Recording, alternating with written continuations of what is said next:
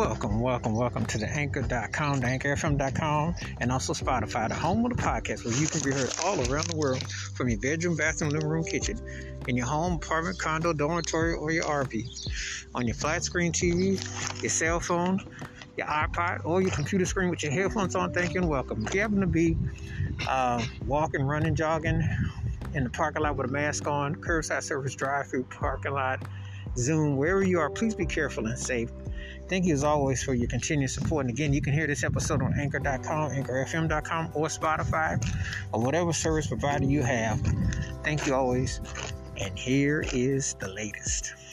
This episode, one of my favorite female artists, one of my favorite artists, period. I mean, she was she was a beast in the 70s. And when you're crowned for dominance of a style of music that speaks volumes about your legacy, your legendariness, and what you represent. And her artistic endeavors were incredible. Now, her main collaborator, they were a dynamic duo together.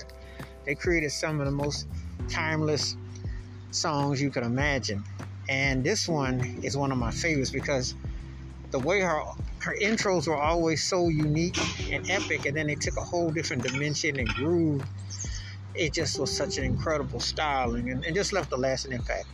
I am talking about Donna Summer and this classic on the radio. And she did this with her main collaborator, Giorgio Moroder.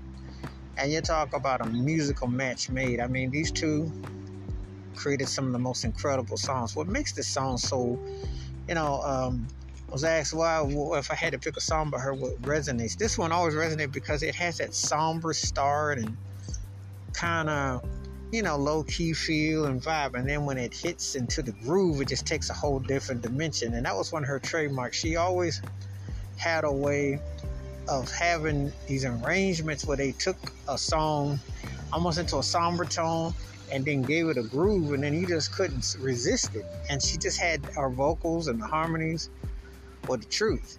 And um, this was one of those songs where it just it left no denying about the impact you know, she definitely had a musical ear for musical ear for medley for ear candy, but harmony was underrated.